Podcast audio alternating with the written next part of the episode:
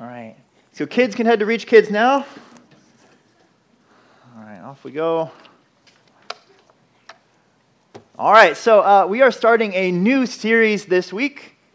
A new series, and uh, you might have received some, uh, some emails about it.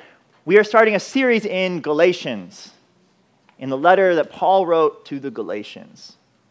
Now, the title of this sermon series throughout, uh, taken from this first chapter, is Astonished. Astonished. And holistically, that is what Paul felt when he was writing this letter, that he was astonished about the Galatians. Now, he wasn't astonished by their, their amazing faith, he wasn't astonished by their falling into sin.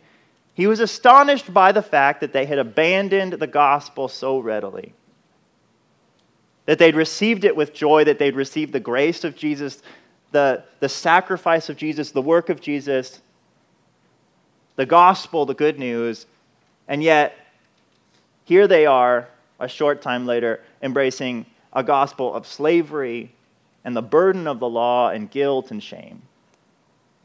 And he's astonished that they would, they would even compare the two, nonetheless run after a gospel that's going to make them a slave again to the law. Now, this is a, there's kind of a, a particular iteration of what this looked like in the Galatian church, but this is the reality of the Christian life. That you can receive the gospel, and we receive it with joy in all of the grace and fullness, and we can then replace it with this kind of slavery back to the law and all the joy and all the delight of the Christian life is just sapped right out of it. And we're right back where we started. So, this, this letter, it's, it's meant to, to wake us up to that reality, to show us the gospel once again that it is the work of Jesus. It is not our own work, it is not the law that we love and delight in, it is Jesus Christ and his work. That's going to be the focus of this whole series. We're going to be pointed back to Jesus again and again and again. So today, this is just an introduction, just to get us kind of our heads wrapped around what Paul's talking about in this letter so we can understand it in the future. But uh, we're going to see the gospel message. We're going to see what the gospel is. Then, second, we're going to see another gospel, a different gospel that is offered to the Galatians that they have embraced.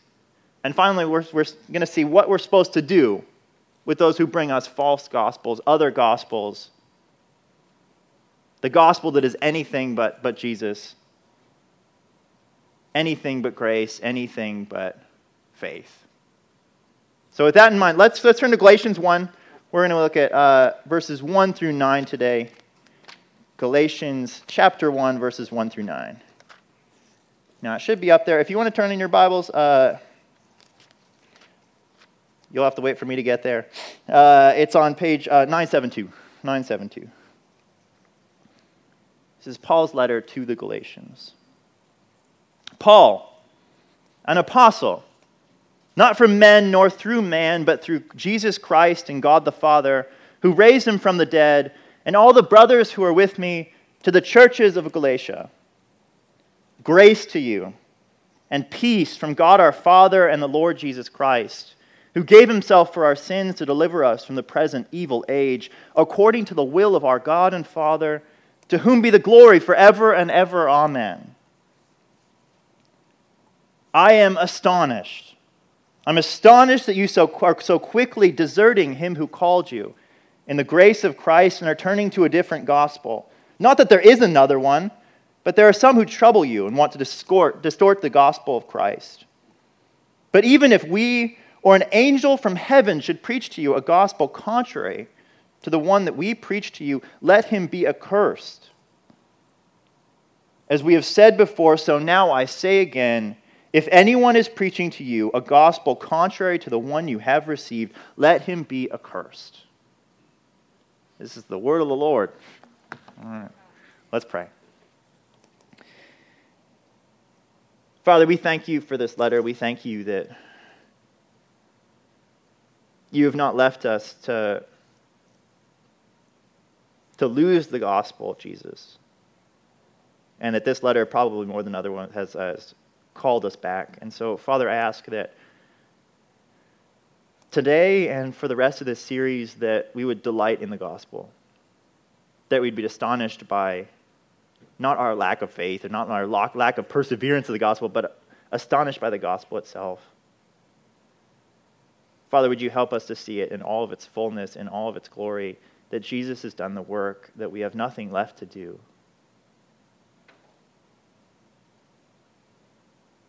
That it's the end, it's the end of the law.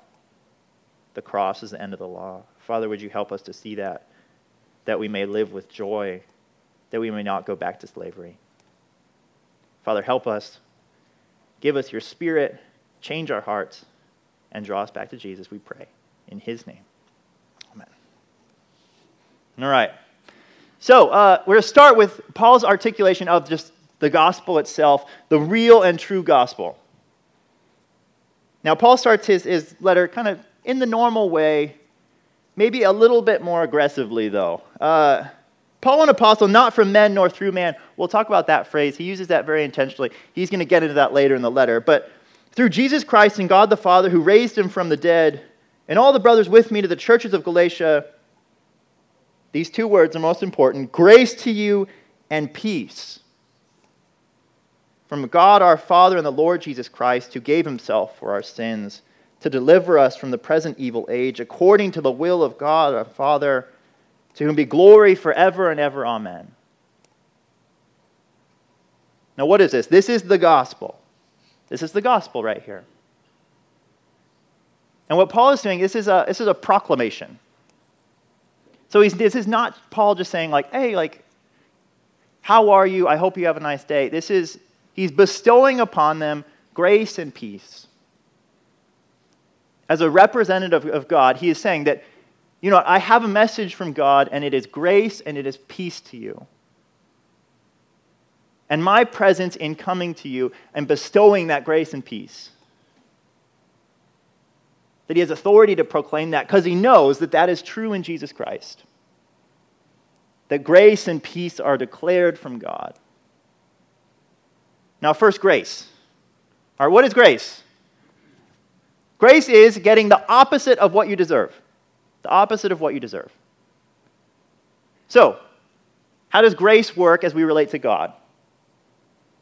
All right, you deserve death, and yet what does God give you? God gives you eternal life. You deserve total rejection of God, by God for your sins. And what do you get? You get a complete embrace as a son and daughter of God Himself. You deserve to be punished forever for your sins. Instead, you are delighted and in, you get eternal joy and peace forever and ever, eternally in heaven. What you deserve, the opposite of what you deserve, that is declared by Paul. And he's saying that that is the gospel, that is what's true of you. You didn't earn that, you actually earn the opposite. And yet you have you've been given this in God by Jesus. All right. That's grace. And then he says this other thing peace. Now, we talked about the war that we are in with God uh, last week. We talked about conflict and how in our sin, in our idolatry, in our adultery, we'd rejected God, we'd kind of committed war with Him. And here's Paul saying, you know what? In spite of all of that, there is peace. Peace with God. That He has removed all of the tension, He has removed all of the fault, and now you are in perfect harmony with Him. Perfect relational purity. You have nothing to fear before Him. You have no reason to run from him. You have peace. Now, normally, normally Paul just kind of throws that out there. And he says, like, grace and peace to you from God, and then he moves on. All right, this time he doesn't move on. He explains it a little bit more because the Galatian church had abandoned this reality. And so he's taking them back and he's saying, okay, how did this happen? How did this happen because the Lord Jesus Christ, who gave himself for our sins to deliver us from the present evil age, that he gave himself for our sins to deliver us from the present evil age. This is the gospel. That God was able to give us grace and peace because Jesus gave himself on the cross. And Jesus didn't get grace. He got the, he got the, in some sense, he got the opposite of what he deserved, but in the negative sense. He deserved the eternal life. He deserved the glory. He deserved the, the acclaim and the praise and the pleasure. But instead, he took the sin, he took the rejection, he took the justice and judgment of God for us. He gave himself for our sins.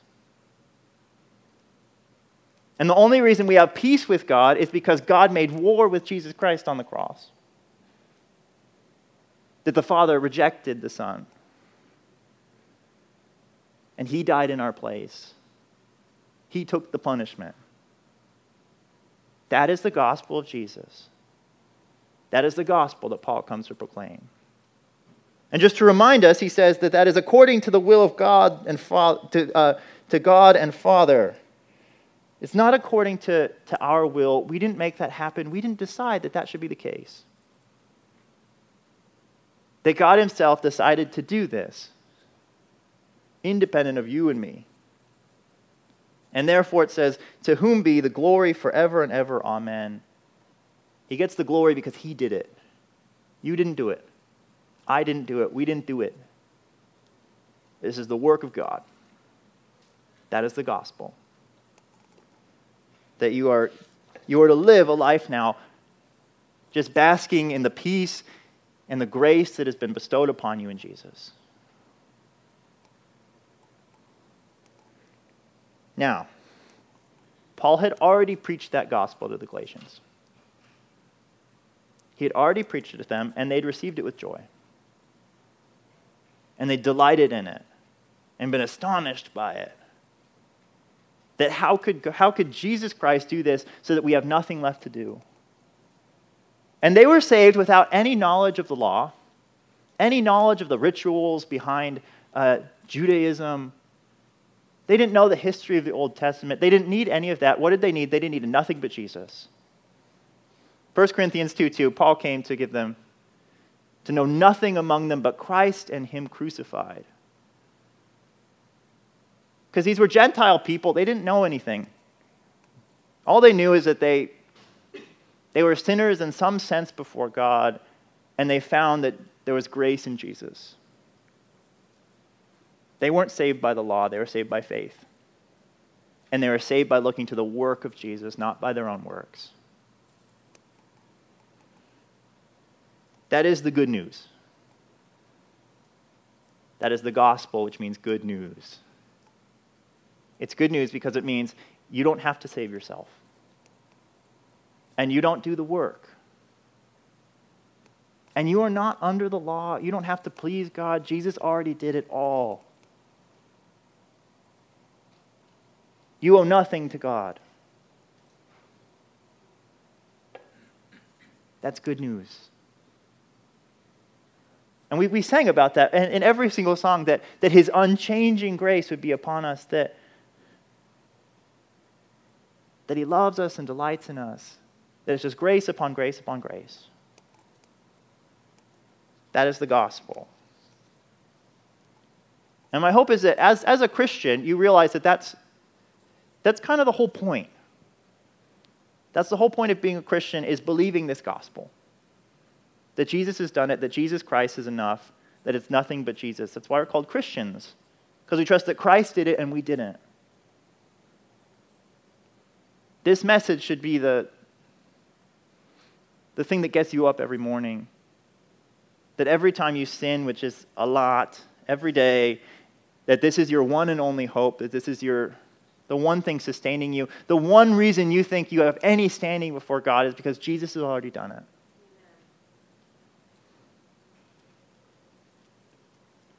All right, this is the whole the whole deal is right here is his whole Christianity is what Jesus has done on the cross, his death and resurrection. Now, I know that it's really easy to be like, yeah, yeah, yeah. Like, no, not yeah, yeah, yeah. This is the whole point. Nothing but Jesus. All right. So, Paul has laid out the gospel. This astonishing gospel that you don't have to do anything. And this is normally where he then goes into uh, this long, like elaborate theological prayers. He doesn't do that this time. He goes straight to verse 6 I'm astonished that you are so quickly deserting him who called you in the grace of Christ and are turning to a different gospel. Not that there is another one, but there are some who trouble you and want to distort the gospel of Christ. All right, so he just laid out the gospel. He laid out how there is salvation in Jesus, how Jesus gave himself for our sins, how all the glory belongs to God, and then he's astonished because they have traded in that good news for this message of, of condemnation and slavery, a false gospel. And he says, This is a big deal. This is not, this is not a theological controversy. This is, this is their salvation on the line. This is the, the gospel, the most important thing, the one thing that sustains us, that gives us any hope. They've traded it in for something else. Now, this is where, this is where we need to uh, put on our history hats. Trust me, I hate history too.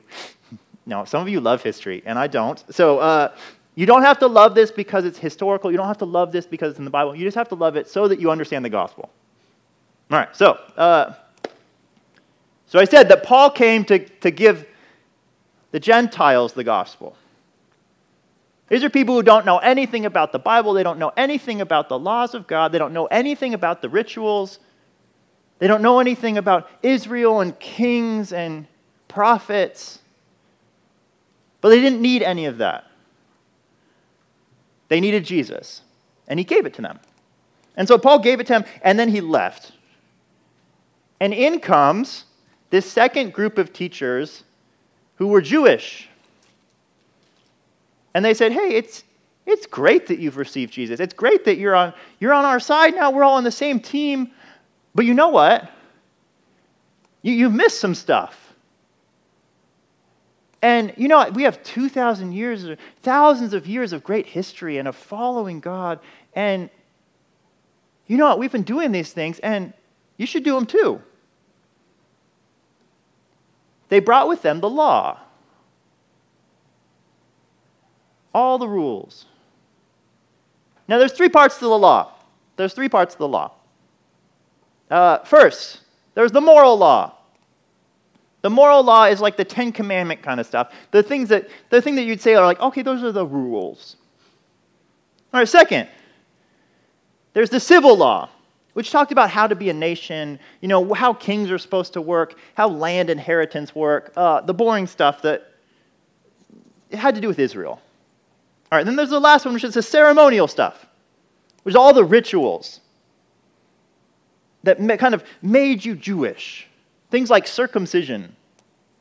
All right. If we don't know what that is, your parents can explain it to you. Uh, things like food laws. All right, don't blend your meat and your cheese. All right, no ham sandwiches with cheese. That's, that's one of the rules. Things like ceremonial days. So the Passover and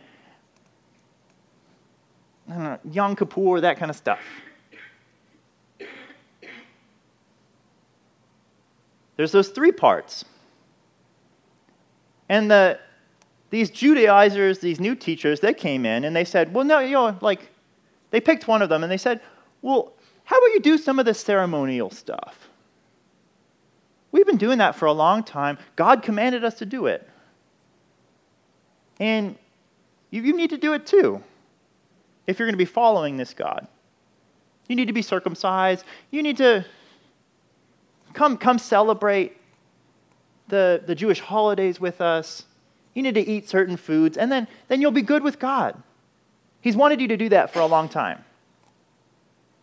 We've done it, you should do it too. All right. It sounds innocent enough. All right, they didn't come barging in the door and say, like, you know what, forget about Jesus. Here's the law. No, it was just like, hey, like this is good stuff. And this is going to help you. And this is going to make you right before God. He's asked for it for a long time, and so you should do it too. Paul is saying that that gospel, that doing those three things circumcision, food, and some, some holidays was another gospel, and that that was rejecting Jesus and rejecting grace. And that that would condemn them if they went down that path. Now, why is that the case? I think, I think some of us, we think, okay, we know, we know the answer, and we say, well, it's because it, in Acts they said that you don't have to do those things anymore. That that was a ceremonial law, and you're not supposed to do that anymore. Jesus already, Jesus already took care of that. All those were pointing to Jesus anyway. You just don't have to do it anymore. All right, that is wrong, actually. That's not what Paul says. Paul doesn't say, no, that, that's just expired stuff. He doesn't say, oh, yeah, uh, the ceremonial and the civil law don't apply anymore, but you still have to do the moral law. You still have to do the Ten Commandments. He doesn't say that. What does he say? He says, if you do the ceremonial law, then you're saying you have to do the whole law. And if you say you can do the whole law and that's going to save you, you are dead in the water, you are condemned. He's saying if you try to do one ounce of the law, one commandment, then this whole weight of the law is going to come down upon you and crush you. And now you're no longer under grace and the work of Jesus, you're under slavery and the law. Now, that's heavy stuff, and it, it doesn't seem like that's how it should work. We think, well, oh, like, it's kind of some ritual stuff. Like, it'd probably be fun to celebrate Passover. No. Once you start introducing a single speck of law that says, well, this makes me righteous before God, you are dead. And you have condemned yourself because then it's not nothing but Jesus, it's your righteousness. And every second you stand on your righteousness, you will be destroyed by it. You cannot do the law, and you will not do the law. And that's why I, I want to. I want us to get this that every moment that you think that you're not good enough because you failed that day, like that's a rejection of the gospel. Every time you say to Sarah yourself, like, oh, this makes me a better person, that's a rejection of the gospel. You don't stand in what you do, you stand in the gospel of Jesus. Every time you judge your day and say, like, oh, was I a Christian today? I don't know. Like, no, you're not a Christian by what you do. It's by your faith in Jesus Christ, what he has done for you. That's what Paul is saying here.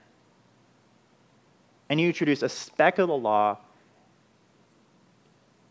and suddenly this giant anvil is going to come down and crush you. You thought you were playing with it, it's, it's not worth it.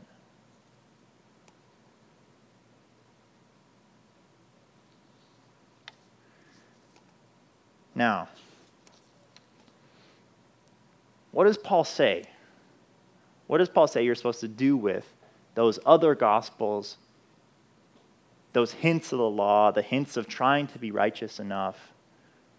Going back to moral or civil or ceremonial law. He says, he says, let them be accursed. If anyone comes to you and tries to make you fulfill the law and be righteous before God, let them be accursed. Let them be condemned. Let them be judged. They can be the ones who are destroyed. They're not going to destroy you. Don't let them condemn you. Don't let them give you this false good news, this false hope. Let them be accursed and run. Verse 8. Even if we or an angel from heaven should preach to you a gospel contrary to the one we preach to you, let him be accursed. As we have said before, so now I say again if anyone is preaching to you a gospel contrary to the one you have received, let him be accursed. All right, it starts with a, a we. All right, so Paul, Paul, is a, Paul is a big deal.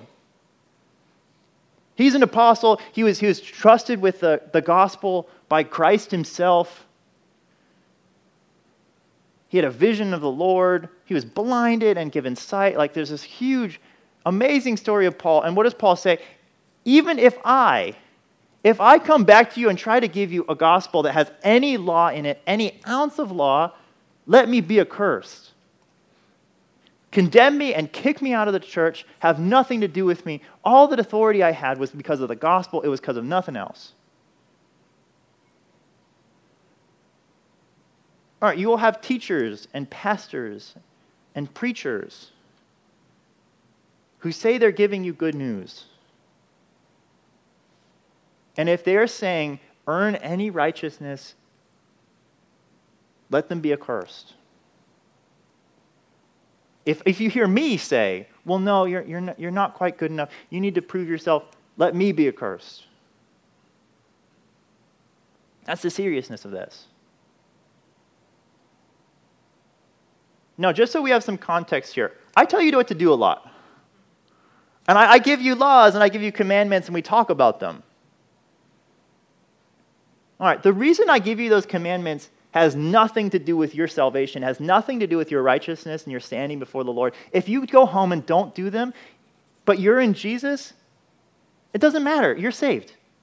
You're saved, you're good. That's the gospel. Now, why do I tell you to do things? I tell you to do things so that you might have more joy. So that when you get to heaven, you're not made a fool of before the Lord and say, like, oh, like, I have no treasure. Like, sorry. And so that God gets the glory that we want to give him, but it has nothing to do with your salvation. Nothing. And if you go do everything that I say, you will not be an ounce more righteous than the person next to you who never did a, a, anything but put their faith in Jesus. All right. I'm trying to help you believe the gospel and live out of it, not attain some righteousness with God. All right. If an angel of heaven appears and gives to you a, con- a gospel contrary to this, let them be accursed.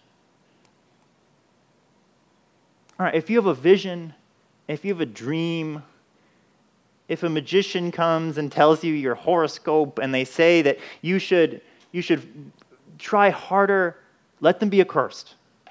All right, it is always and only grace, it is nothing but Jesus. Now, what does this look like? All right, if another Christian comes to you and they say, you know what, like, I don't think you're living right with Christ. I, I'm, I'm not sure you're a Christian. Let them be accursed. And you say, you know what? It's not about what I do that makes me a Christian, it's my faith in Jesus. Now, if you're telling me to have more joy in Christ and to, to pursue the glory of Christ better, okay. But if you're telling me how to be righteous before God, then no, it's, that's Jesus' job, not mine. All right, non Christians will come to you. And non Christians, they, they like to tell you what Christians believe and what they're supposed to look like and what they're supposed to do. And well, Christians aren't supposed to. And well, I, I, thought, I thought a Christian didn't do that kind of thing. You know what? No, Christians are still supposed to sin. They sin and they're under grace. And there's, there's, there's no levels of like, well, no, you're not a good Christian. You're not a real Christian. Like, no, you're a sinner putting your faith in Jesus like everyone else.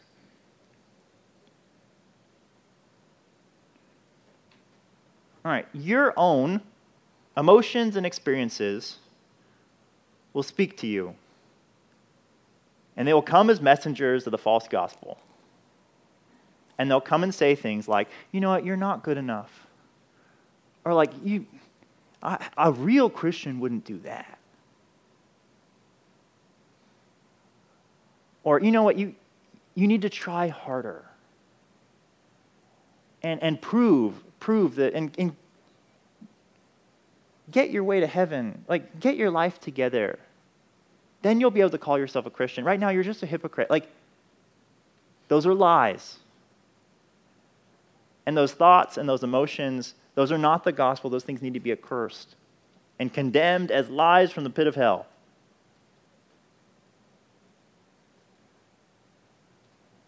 All right, what does Satan do? Satan in the garden, what he, he whispers and he says, You know what? Did God really say that? And he's asking that about the gospel. And he's saying, You know what? Did God really say you didn't have to do anything? That can't be. Of course you have to do something. Did he really say that, that you're full of grace and that, like, that salvation is guaranteed. No, that can't be. All right, everyone who imitates that lie, that satanic message, like, no. We fight it, we condemn it, and we get back to Jesus. Now, I do not want us to be the people that, that Paul would be astonished of, that we would reject the gospel and choose to live under the law. I want us to be people who are astonished by the gospel itself, who are shocked that it really means we don't have to do anything, are shocked that it's only by faith, only by grace, only by the Spirit. So let's, let's live in the joy of that. Amen? Amen. That's what we're studying this, this, whole, uh, this whole letter is fighting to believe that. Maybe you don't believe that yet. Uh, I'm hoping we can, God will prove it to us in this letter. Questions? Questions? Leah.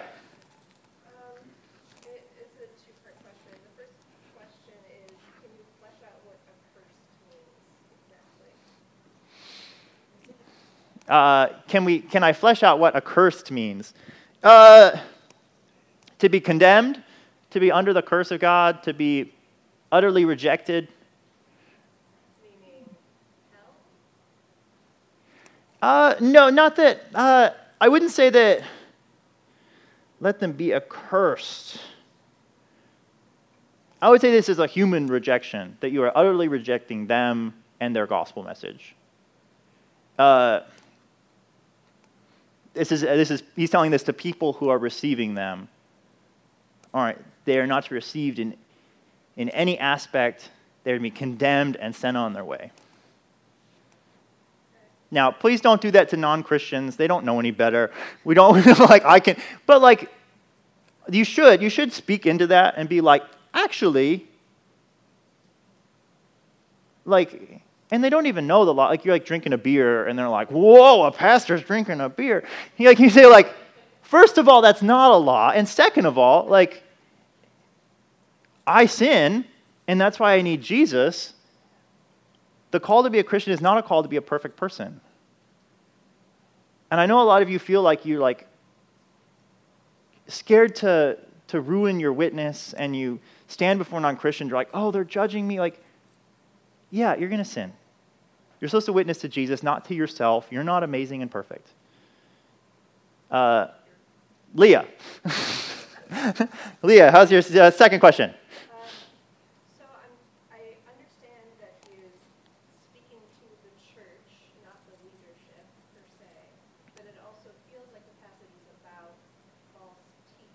Yes.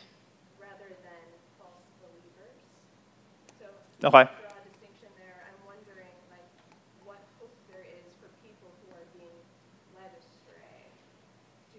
Yeah, okay. Yeah, is he saying that anyone who has fallen into this is a curse? No, he's calling them back. He's calling them back. And he's saying that, like, go back to the gospel you had before. Don't abandon it. Don't reject it. To make this mistake is, is something you repent of and you, you go, back to, go back to faith in Jesus. Does that answer your question, Leah? You think so? Do you have a third question? Okay, all right. All right. Lisa. So I'm assuming that the second part of this is that we're not to live by the law, but the law is there for us because that brings us happiness and joy in the law. Okay. Right? I mean, so I'm just saying is that, I mean, I know that I'm a sinner every day. You know, I'm I explain that to my kids. You want me to be perfect. And no, it's not that. But when I say, you know, don't do this or don't do this, that's because that's going to bring blessing. Okay. Okay. Yeah, so you're asking the question, Lisa, of uh, what is now the role of the law? How do we use it correctly? Isn't it supposed to bring joy and, and blessing? Um, to some extent, yes. To some extent, yes. We have to be extremely careful in how we use the law now. It's not to get any kind of righteousness This is now, these are now guidelines that say, hey, if you want to love Jesus because of what he's done for you, here's how you can do it. Or, here's wisdom for how God's world works and what kind of things are poisonous and killing and are killing you. Let's avoid those things for your own joy and happiness and life. But I would equate it to, to living in a marriage. All right, there are things that you you're called not to do in a marriage. Now you don't say like, "Oh, like what is the how can I make sure that my marriage is how do I keep this relationship? How do I keep my standing here? No, the, the rules are there to help you to love your spouse and to enjoy the marriage, to live in relationship well. They don't form the relationship, they don't maintain the relationship. You are married, you are united to one another. That's a relationship with God. Now, we'll get in more into that. Lisa, that's a great question. We're going to be careful with the law. Uh, we'll not get into that. Denise. You had said something and I didn't catch all of it and I didn't understand it. God made war? God made war. Uh, so last week we talked about how we are at war with God and that in our sin, we, we declared ourselves to be enemies of God. And then I said that basically God, God warred against Jesus, that he, he condemned him in our place, that instead Jesus became the enemy when we should have been the enemy. And he poured out his wrath upon Jesus, put the pile of sin that was ours upon him. Yeah. Does that answer your question, Denise? Okay. Yeah, Paul. I'm, I'm glad that Lisa asked her question because at one point I was waiting for the but, Okay. you know, and it's not like uh, we have free license to ignore the law. I mean, as far as our salvation, yes. Okay? Okay. But I'm glad you said that the law is now there to enrich our relationship Right. Right. The thing I want to make sure we do is when we say concerning salvation, I want to put a full stop there, period, and say eh, the law has absolutely nothing to do with your salvation. Full period. And then we say, hey, want to love Jesus? Uh, if you want to do these things, do them. Now, the hope is that the gospel would be real to us, so we'd want to, but we don't have to. There's nothing, it has nothing to do with salvation. Yeah. Wouldn't you throw around those words like justification? Sorry? Wouldn't that, like, justification, those words come into play here? Yes. Yes, they will. They'll come in, yeah, they'll come into play. Absolutely. At the end of chapter 2, we get into those kind of words. Yeah, for sure. As Presbyterian, as good Presbyterians should. As people who read the Bible need to know those words because he talks about them, yes. Everyone needs to know those words, yeah. Uh, Randall. Um, so you talked about how if somebody comes up to you and says, "I don't think you're living the Christian life," that you know you should ignore them, you know that sort of thing. How do you? And I, I totally get where you're coming from with that, within the context of these these particular verses. Right. how do you how do you interact those with the verses that talk about iron sharpening iron and building each other up in love, and, and, and how does that one another in quote unquote Christian phrase Right. play out in that context because if you take what you said alone and stand alone, then it becomes a you're no longer really living in that Christian community of one another. and Right, right, right. of A, a, a standing a monolith on your own. Right. So how do you? Okay, yeah. Uh, this relates to Lisa's question. So, how does, if someone comes to you and says, like, it doesn't seem like you're living the Christian life, um, how, do you, how are you supposed to respond to that? And that's where you have to be careful how they're using the law. Are they using a law as, oh, wait, I don't, I don't think you're doing enough to be a Christian, or I think your sin is, is nullifying the grace of Jesus? Like, no, that will never happen. That doesn't happen.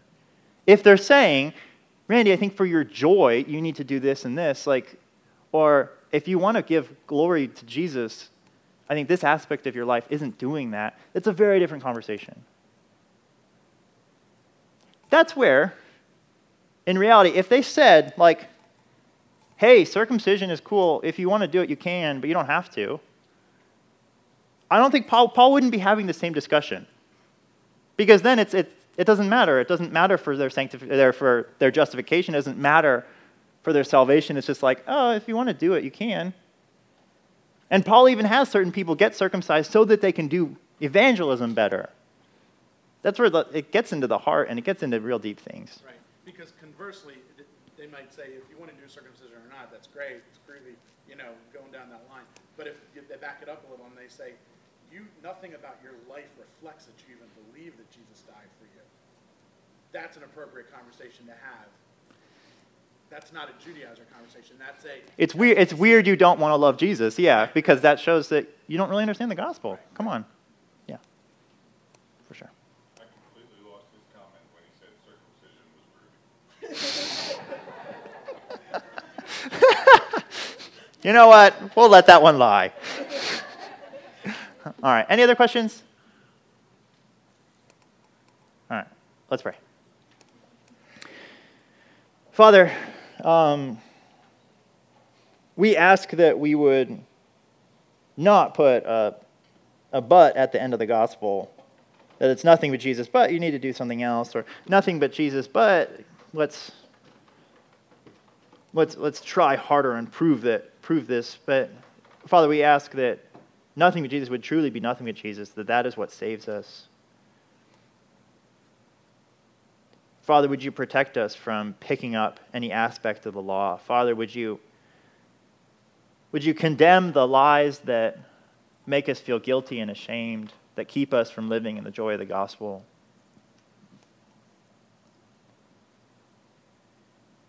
Father, we ask that,